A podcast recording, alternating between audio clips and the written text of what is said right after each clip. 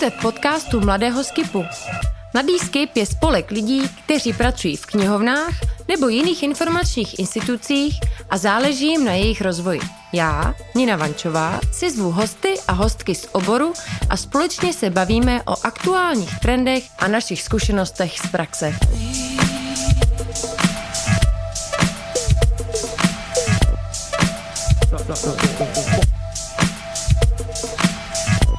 Dneska si budu povídat s Pavlínou Kolínovou, eh, která se mnou pracuje na Ústavu informačních studií a knihovnictví. Eh, dělá doktorské studium, kde se zabývá službami knihoven a kromě toho eh, i je mojí kamarádkou, takže jsem strašně ráda, že si dneska můžu povídat právě s ní. Pondělí 23. ledna 2023 se v Praze uskutečnila konference do Černého. Tuto konferenci s mezinárodní účastí pořádá již od roku 2015 Zdruk. To je Združení knihoven České republiky, kde spolupracuje přibližně 90 knihoven různých druhů od městských, krajských i vědeckých a společně usilují o zlepšení knihovnictví. A právě tato konference je tématem našeho dnešního dílu. Pavlíno, konference byla před třemi týdny. Co od té doby v tobě nejvíce rezonuje? Já musím říct, že jedno téma, které se celou tou konferencí prolínalo eh, po celou dobu, bylo téma participace. A ať už to byla participace občanů na nějakém městském plánování nebo třeba uh, uživatelů na akcích v knihovnách, tak to si myslím, že je to jedno z těch uh, velkých témat, uh, které se celou tou konferencí neslo a které pořád jakoby ve mně nějakým způsobem doznívá. A co tě na tom eh, nejvíc zaujalo? Nebo kde třeba vidíš eh, nějakou inspiraci pro sebe a pro tvou práci? Mm, abych navázala na uh, přednášky z té konference, tak tam to téma zaznělo hned několikrát a už vlastně v samotném úvodu, kdy promlouvala předsedkyně Norské asociace knihoven Ann Berit Hultin, která potom měla později i mm, konkrétně příspěvek na uh, projekty, které dělají norské knihovny na téma udržitelnosti a cílů udržitelného rozvoje, tak ta sama vlastně říkala, že ta participace je vlastně jedním z těch klíčových témat, eh, které teď v knihovnách řeší a eh, konkrétně tedy v těch projektech, které jsou zaměřené na ty cíle udržitelného rozvoje nebo vlastně na udržitelný život. Jak také zaznělo na konferenci, což je takový možná trošku lidštější pojem a možná takový vhodnější výraz pro to, jak se teď udržitelností zabýváme nejenom v knihovnách. No a jak tam tu participaci oni realizují? Protože uh, já to znám i z muzeí a z muzejní praxe a přijde mi, že ta participace pro tu instituci nemusí být vůbec eh, snadná, protože uh, my si můžeme nějak vymyslet nějakou tu službu nebo produkt nebo aktivitu ale když vlastně na ní, na tom, eh, jak bude vypadat, spolupracujeme vlastně s tou cílovou skupinou. Oni nás můžou odvíst někam úplně jinam. Takže my musíme být poměrně otevření. Tak jaké to na nás jako klade nároky? Mm, když se podíváme do toho Norska, které bylo jedním vlastně ze strategických partnerů toho Združení knihoven, jak si před chvilkou řekla, tak uh, oni vlastně uh, řešili v posledních letech uh, jakoby uh, sociální udržitelnost, co mi říkali. Uh, to bylo téma, kdy sami zvali uh, oni jako knihovny do, do knihoven svoje uživatele a snažili se s nimi řešit to místo, ve kterém oni žijí, kde ta knihovna vlastně působí. A došli k tomu tak, že se tam přibližně před deseti lety, myslím, že v roce 2013, uh, Eh, nějakým způsobem upravoval knihovní zákon, byl zrevidován a ten knihovní zákon říká, že by knihovny měly být demokratickým místem, kde eh, se ty lidé z té komunity nebo občané vlastně z toho místa setkávají, diskutují a ta knihovna je nějakým místem setkání. Tak tohle je přímo dané tím zákonem. A od toho roku 2013 se tamní knihovny snažili uh, tuhle myšlenku naplňovat. No a v poslední době také v souvislosti uh, s tématem udržitelnosti, což bylo vlastně hlavní téma té konference do Černého, uh, která byla jakoby takovým pomyslným vyvrcholením komunikačního tématu českých knihoven za poslední dva roky, kdy se knihovny vlastně snažily naplňovat cíle udržitelného rozvoje a udržitelnosti a snažili se vzít to téma za své. No a abych se vrátila do toho Norska, tak bylo zajímavé poslouchat tu tamní zkušenost a to, že eh, se knihovny opravdu snažili eh, zvát ty občany do knihovny a řešit nějaký konkrétní problém, který se v té lokalitě nebo v místě vyskytuje. A podle toho, co říkala Barrett, eh, tak se tam třeba v roce 2013 bylo, dejme tomu, 20 tisíc takových setkání v celé zemi, no ale o několik let později to byl už trojnásobek. Že oni se opravdu snažili tu vizi naplňovat a pokračují v tom dál. A takže oni na to šli tak, že nejprve vlastně chtějí poznat názory těch občanů. Vlastně i třeba na takové obyčejné věci jako, já nevím, jako pohyb ve městě, nebo jak si to můžu představovat? Co tam třeba? Asi neřešili jenom eh, knížky a knihovnické věci. Já bych řekla, že ne, vlastně teď si nevybavuju konkrétní téma. Uh, které tam zmiňovali, ale uh, ta hlavní myšlenka byla v tom, že ta knihovna se snaží být nějakým jako spolutvůrcem nebo jakoby vývojářem v té komunitě.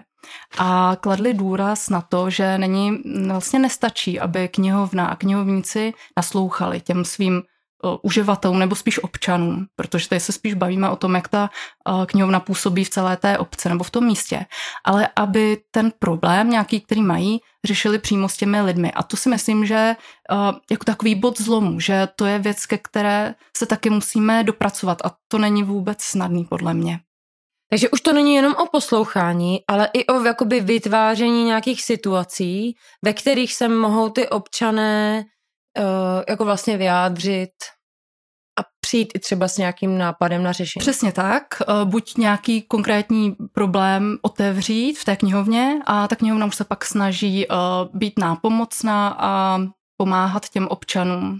A to je podle mě už jakoby nějaký jako vyšší level uh, od toho naslouchání vlastně přijít k těm činům.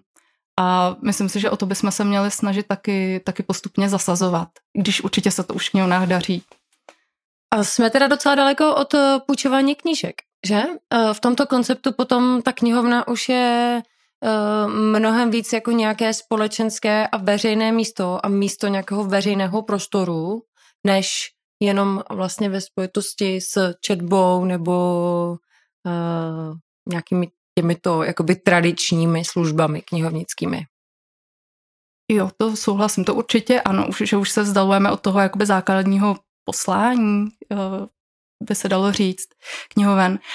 Ale nemyslím si, že je to špatně, protože ty zdroje a jejich sdílení budou v těch knihovnách určitě vždycky a to je to jádro, eh, které tu podle mě vždycky zůstane. Eh, ale vlastně eh, nějak si to ne, neprotiřečí. Je to prostě další jakoby rozšíření těch služeb, které se děje už posledních prostě x let, není to žádná novinka, ale ty služby se posouvají právě čím dál víc eh, k těm uživatelům a přijde mi to jako logický vývoj vlastně těch, těch knihovních služeb.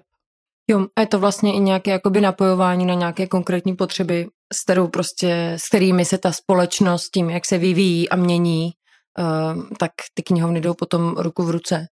Jedním z těch eh, právě výrazných témat té konference bylo město a život v něm. Um, hodně příspěvků se týkalo právě i třeba veřejného prostoru a pohybu ve městě. Uh, co tam zaznělo za zajímavé informace? Je to tak, jak říkáš, těch uh, příspěvků tam bylo hned několik a jeden z těch, který teda ve mně pořád jako nějakým způsobem rezonuje. Eh, byl příspěvek, který se věnoval participaci dětí a mládeže v plánování ve městech, ve veřejném prostoru. Ten jsme opravdu moc líbil a Mariana Petrik, která působí na, eh, myslím, katedře architektury ČVUT, eh, tam na praktických příkladech dokládala to, jak oni se věnují, oni mají i neziskovou organizaci, nebo spolek Město přátelské dětem a ukazovala, jak oni přistupují k tomu plánování nebo úpravám ve veřejném prostoru, ale za pomocí dětí nebo mládeže, což je poměrně opomíjená vlastně skupina obyvatel nebo jako našich spoluobčanů.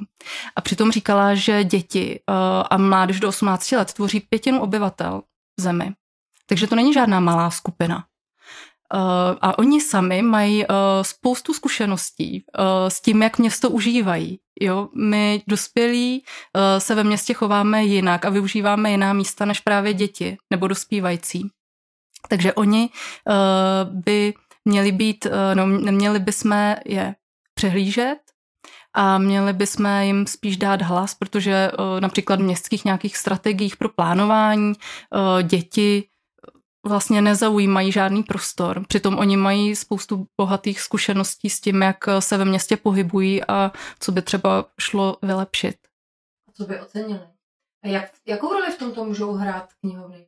Protože třeba naše knihovna, my chodíme do takové menší pobočky a ta jednu dobu o, vlastně fungovala i mm, jako takové volnočasové místo pro, pro děti z okolí, Eh, myslím si, že tato funkce trošku usnula s tím, jak eh, tyto konkrétní děti vlastně vyrostly a už se přesunuly asi i někam jinam, ale i vlastně to, že oni měli třeba v zimních měsících možnost tam trávit společně čas eh, v prostředí, které pro ně bylo vlastně jakoby přívětivé, kde se k ním chovali hezky a oni tam měli jakoby volnost a měli tam možnost prostě nějakého toho vyžití. Tak jakým způsobem se třeba do toho městského plánování uh, očima dětí může zapojit knihovna? Myslím, že určitě by mohla poskytnout nějaký prostor, kde by se mohly odehrávat ty diskuze, protože ten mm, vlastně, jestliže se začne nějaký projekt tohohle městského plánování, tak je to poměrně dlouhý proces, ve kterém se i opakovaně ti děti, ale i další účastníci z města opakovaně vyjadřují k tomu třeba místu nebo problému, co je v tom místě trápí. A bylo uh, pro mě zajímavé sledovat, jak to celé funguje. To znamená, že uh, můžete vlastně spolupracovat už s dětmi od tří let, což mě hodně překvapilo. A dělí se ta spolupráce asi na pět věkových skupin, jo, až do těch 18 let, protože každé to, každého ta Eh, to období vývoje má něco do sebe, že ty nejmenší děti se neumí tolik ještě vyjadřovat, ale eh, jak jsme viděli, tak můžou třeba eh, při návrhu nového hřiště vybírat různé jako herní prvky. Mně totiž přijde, že je i důležité, kde se tyto debaty o tom místě, ve kterém žijeme, odehrávají. Jestli se odehrávají jako na úřadě, kde vlastně Uh, má to nějakou atmosféru, to místo nějakým způsobem uh, funguje na ty lidi, ty lidi tam spíš jsou, nebo přicházejí tam s tím, že potřebují něco vyřídit, mají nějaký jako uh, úkol před sebou, mají nějaké formuláře a podobně. Uh, když se třeba bude tato debata odvíjet nebo odehrávat uh, u developera, jo, v jejich kanceláři, tak najednou vlastně zase ty otěže tam může mít ten developer, někdo, kdo to vlastně staví a kdo tam má ty finance.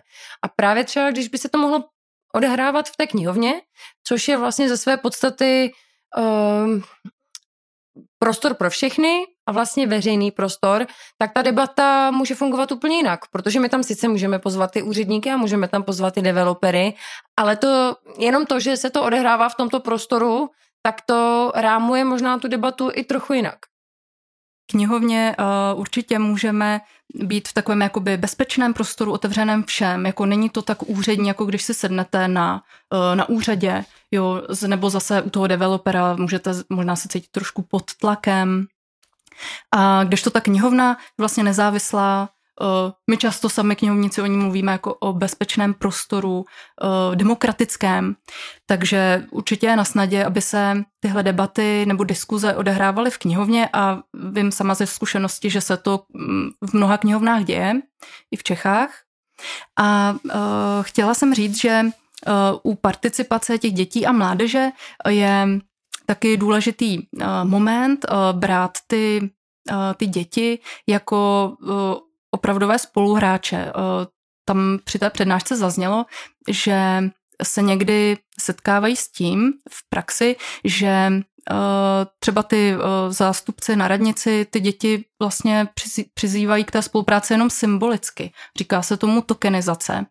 A vlastně pak ta spolupráce už postrádá smysl, protože vlastně jádro celé té spolupráce se v podstatě vytratí, když jenom si vyslechneme ten názor a ale nebereme ho už vážně. Takže když už budeme chtít s dětmi nebo mládeží participovat, tak bereme jejich názory vážně a myslím si, že ta, tahle ta myšlenka se dá krásně přenést i do prostředí knihoven, nejenom tedy plánování ve veřejném prostoru, ale potažmo i v plánování těch uh, služeb, které knihovny poskytují, protože uh, podle mého názoru bude ta knihovna fungovat nejlíp, když si vyslechne, uh, co v ní chtějí dělat její uživatelé a pak na to navážou těmi službami.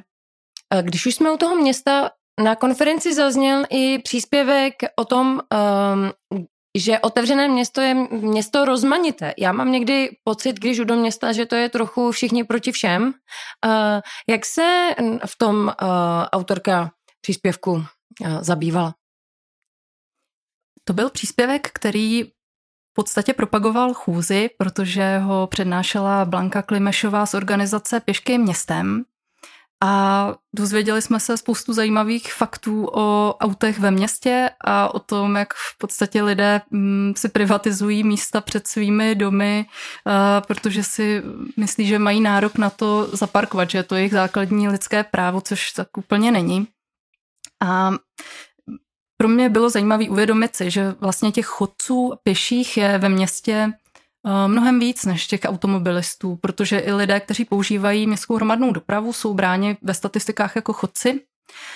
A uh, moc se mi líbily příklady, uh, které ta organizace Pěšky městem propaguje veřejně, kdy vlastně dávají větší prostor těm chodcům ve městě. A to třeba tak, že na místech, kde je nějaká problematická doprava, typicky u škol nebo školek, kam spousta rodičů dováží děti autem, ale ostatní mají zase o to menší bezpečný prostor dojít, dojít do té školy.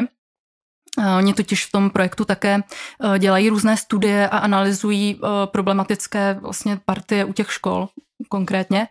Um, tak uh, viděli jsme příklady třeba z Anglie, kde se uzavírají buď uh, po určitou dobu, třeba ráno, uh, dejme tomu od 7 do 8 uh, části ulic nebo chodníků, aby mohli eh, lidé dojít do té školy nebo do školky pěšky. A někde to už pak i přerostlo v takovou eh, i v nějaké třeba nařízení, že se rozhodlo dlouhodobě o tom, eh, že se nebude parkovat u, na vybraných místech u školy, tak aby mohly, mohly děti i sami pot, potom do té školy docházet pěšky. A nemusí to být asi jenom u školy. Ale byl tam i konkrétní příklad tady z Prahy, kdy byla fotka před typicky eh, v ranní špičce před školou plná ulice aut. A poté, co zavedli u školy eh, zákaz parkování, tak eh, všichni začali chodit pěšky a spousta rodičů se to pochvalovala, protože se cítili mnohem bezpečněji a neměli takový strach, když vysílali děti do školy, protože pak ty děti mohly i samostatně vlastně a bezpečně do školy dojít. Pak možná měli i méně stresu, než když tam prostě mm, mm, se snažili uh, zajet tím autem. To se vlastně dostáváme plynule k tématu, které na konferenci do Černého také zaznělo, a to ekologie a aktivismus. Uh, jak se tam toto téma vlastně uh, řešilo?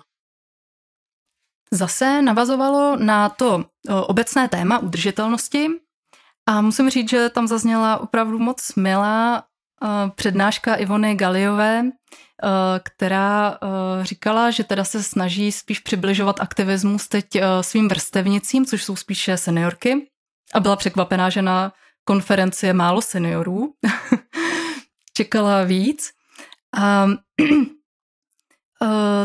vlastně Ivona Galiová je poměrně známé jméno v, v oblasti aktivismu Eh, protože se skoro celý dospělý život, ačkoliv vystudovaná fyzička, věnuje ochraně životního prostředí. No a popsala nám svoji cestu, eh, která vedla právě k jejímu aktivismu a zdůrazňovala, že vždycky, když eh, budeme něco dělat, budeme mm, nějak konat, když k tomu cítíme nějakou osobní motivaci, ať už je to ochrana životního prostředí nebo jiná, nebo nějaký jiný aktivismus, tak vždycky se nám to bude dělat lépe, když budeme vědět, že v tom někdo s námi.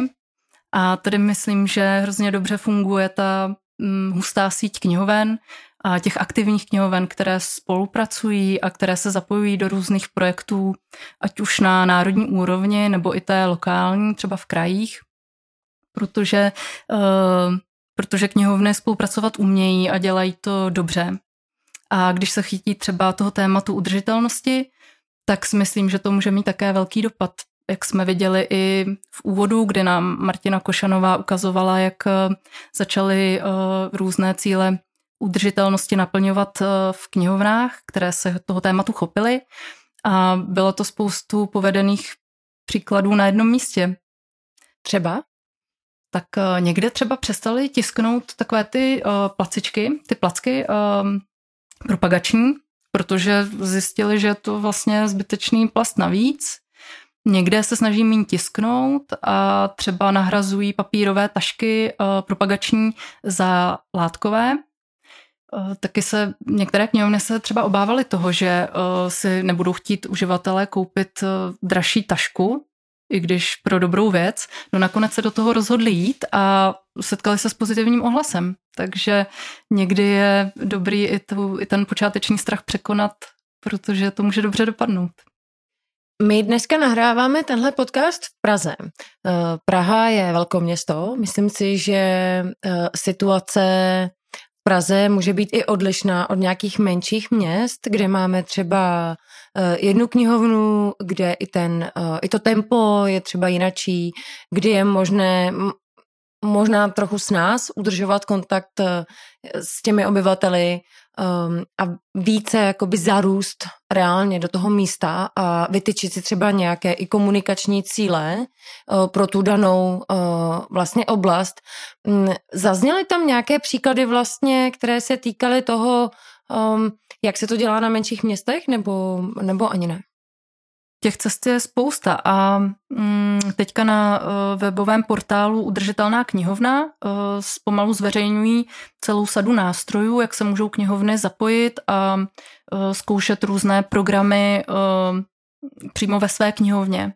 Takže doporučuji podívat se na sadu nástrojů na, na webu Udržitelná knihovna, který je teďka redesignovaný a vylepšený. Takže tam je taková nějaká kuchařka toho, co se dá všechno jako vyzkoušet a jak, jak si třeba to téma postupně ochočit a jak na něj zvyknout i vlastně tu komunitu a ty čtenáře a uživatele. Je to tak eh, a podle toho, co jsme slyšeli na konferenci, tam budou další témata přibývat, takže se asi vyplatí tenhle web sledovat a jsou tam i příklady z praxe, eh, takové ty dobré příklady, takže určitě je čím se inspirovat. Mě ještě zaujalo, já jsem na té konferenci bohužel nemohla být, ale jedním z témat bylo i posilování osobní odolnosti. Eh, v jakém kontextu toto zaznělo eh, na té konferenci? Možná to působí jako téma, které se tam úplně nehodí, ale hned po začátku té přednášky eh, jsme pochopili, že půjde o takovou psychickou udržitelnost nás jako zaměstnanců, pracovníků v knihovnách, ale i jinde, třeba na akademické půdě. A tam jsme se dozvěděli o vlastně metodice, jak pracovat s tím pracovním well-beingem. Jedná se o popsanou vědeckou metodu, ověřenou výzkumem a staví na tom, že si člověk musí vlastně uvědomit, co ho trápí, musí být otevřený k tomu, co prožívá v té práci. Jde tam o to vlastně vyvážit a dobře balancovat nějaké pracovní nároky které na nás ta práce klade a zároveň mít zdroje, kterými dokážu vyvážit to pracovní vytížení. To znamená, že ačkoliv je třeba ta práce pro mě náročná časově nebo fyzicky nebo i psychicky, tak ji potřebuju správně vyvážit tím, že třeba dostávám eh, pravidelně zpětnou vazbu na tu práci, nebo je tam se mnou kolektiv, ve kterém mi je dobře, jo, nebo mi ta práce dává smysl, vím, proč ji dělám. No a pak eh, tím třetím pilířem bylo, že eh, člověk by měl eh, vědět tedy, na čem mu záleží a podle toho nějakým způsobem odhodlaně jednat. Jo, takže třeba některé aktivity si odpustit, protože mi prostě nedávají takový smysl a nebudu je dělat, protože ode mě někdo očekává, ale budu se naopak věnovat tomu, co, čemu význam přikládám a co je pro mě důležité. A měli jsme nakonec tedy ještě, eh, to byla taková perlička, ještě jsme si měli možnost vyzkoušet takovou eh, techniku všímavosti, protože eh, jsme vlastně byli poučeni o tom, že všímavost není meditace, aby jsme si ji nezaměňovali s nějakým jogovým cvičením třeba. Takže jsme podstoupili několika minutové cvičení eh, všímavosti s vlastní rukou. A já myslím, že to bylo fajn. Ti, co tam byli, určitě nezapomenou.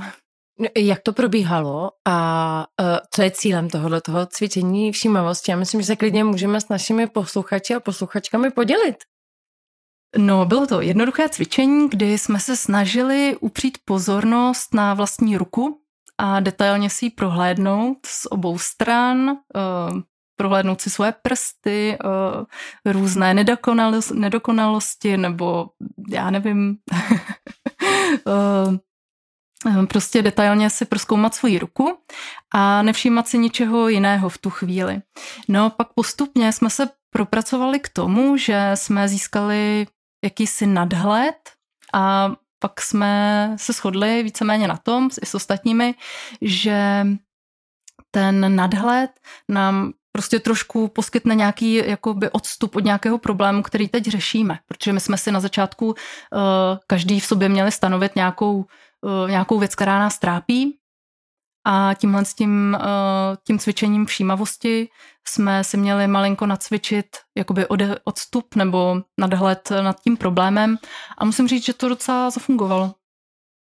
Jo, tak já myslím, že to je skvělý, protože když já nebudu v pohodě a když nebudu mít možná dobrý well-being v práci, možná nebudu moc dobře ani poskytovat eh, služby, které mám dělat, nebudu moc inovovat, nebudu vlastně otevřená třeba tomu naslouchání, protože když někdo není v pohodě, tak si hned eh, třeba do té strany druhé projektuje nějaké svoje eh, nepříjemné zážitky a nespracované věci. Takže možná bychom cvičení eh, s všímavostí měli zahrnout do svých pracovních týdnů. No, musím říct, že mě ta přednáška zaujala a to tak, že jsme se bavili i s dalšími kolegy v naší sekci Mladý Skip o tom, že bychom mohli podobné cvičení nebo spíš workshop uspořádat i pro členy naší sekce nebo respektive pro členy Skip kde bychom se snažili uh, trošku víc uh, natrénovat tu duševní odolnost, kterou podle mě i ti noví pracovníci nebo eh, kolegové, kteří se vrací po další pauze do práce v knihovnách, eh, tak eh, i ti ji budou potřebovat a určitě to může být pro někoho i stresující, když třeba nastoupíte poprvé třeba v rámci školy na praxi anebo do svého prvního zaměstnání po škole.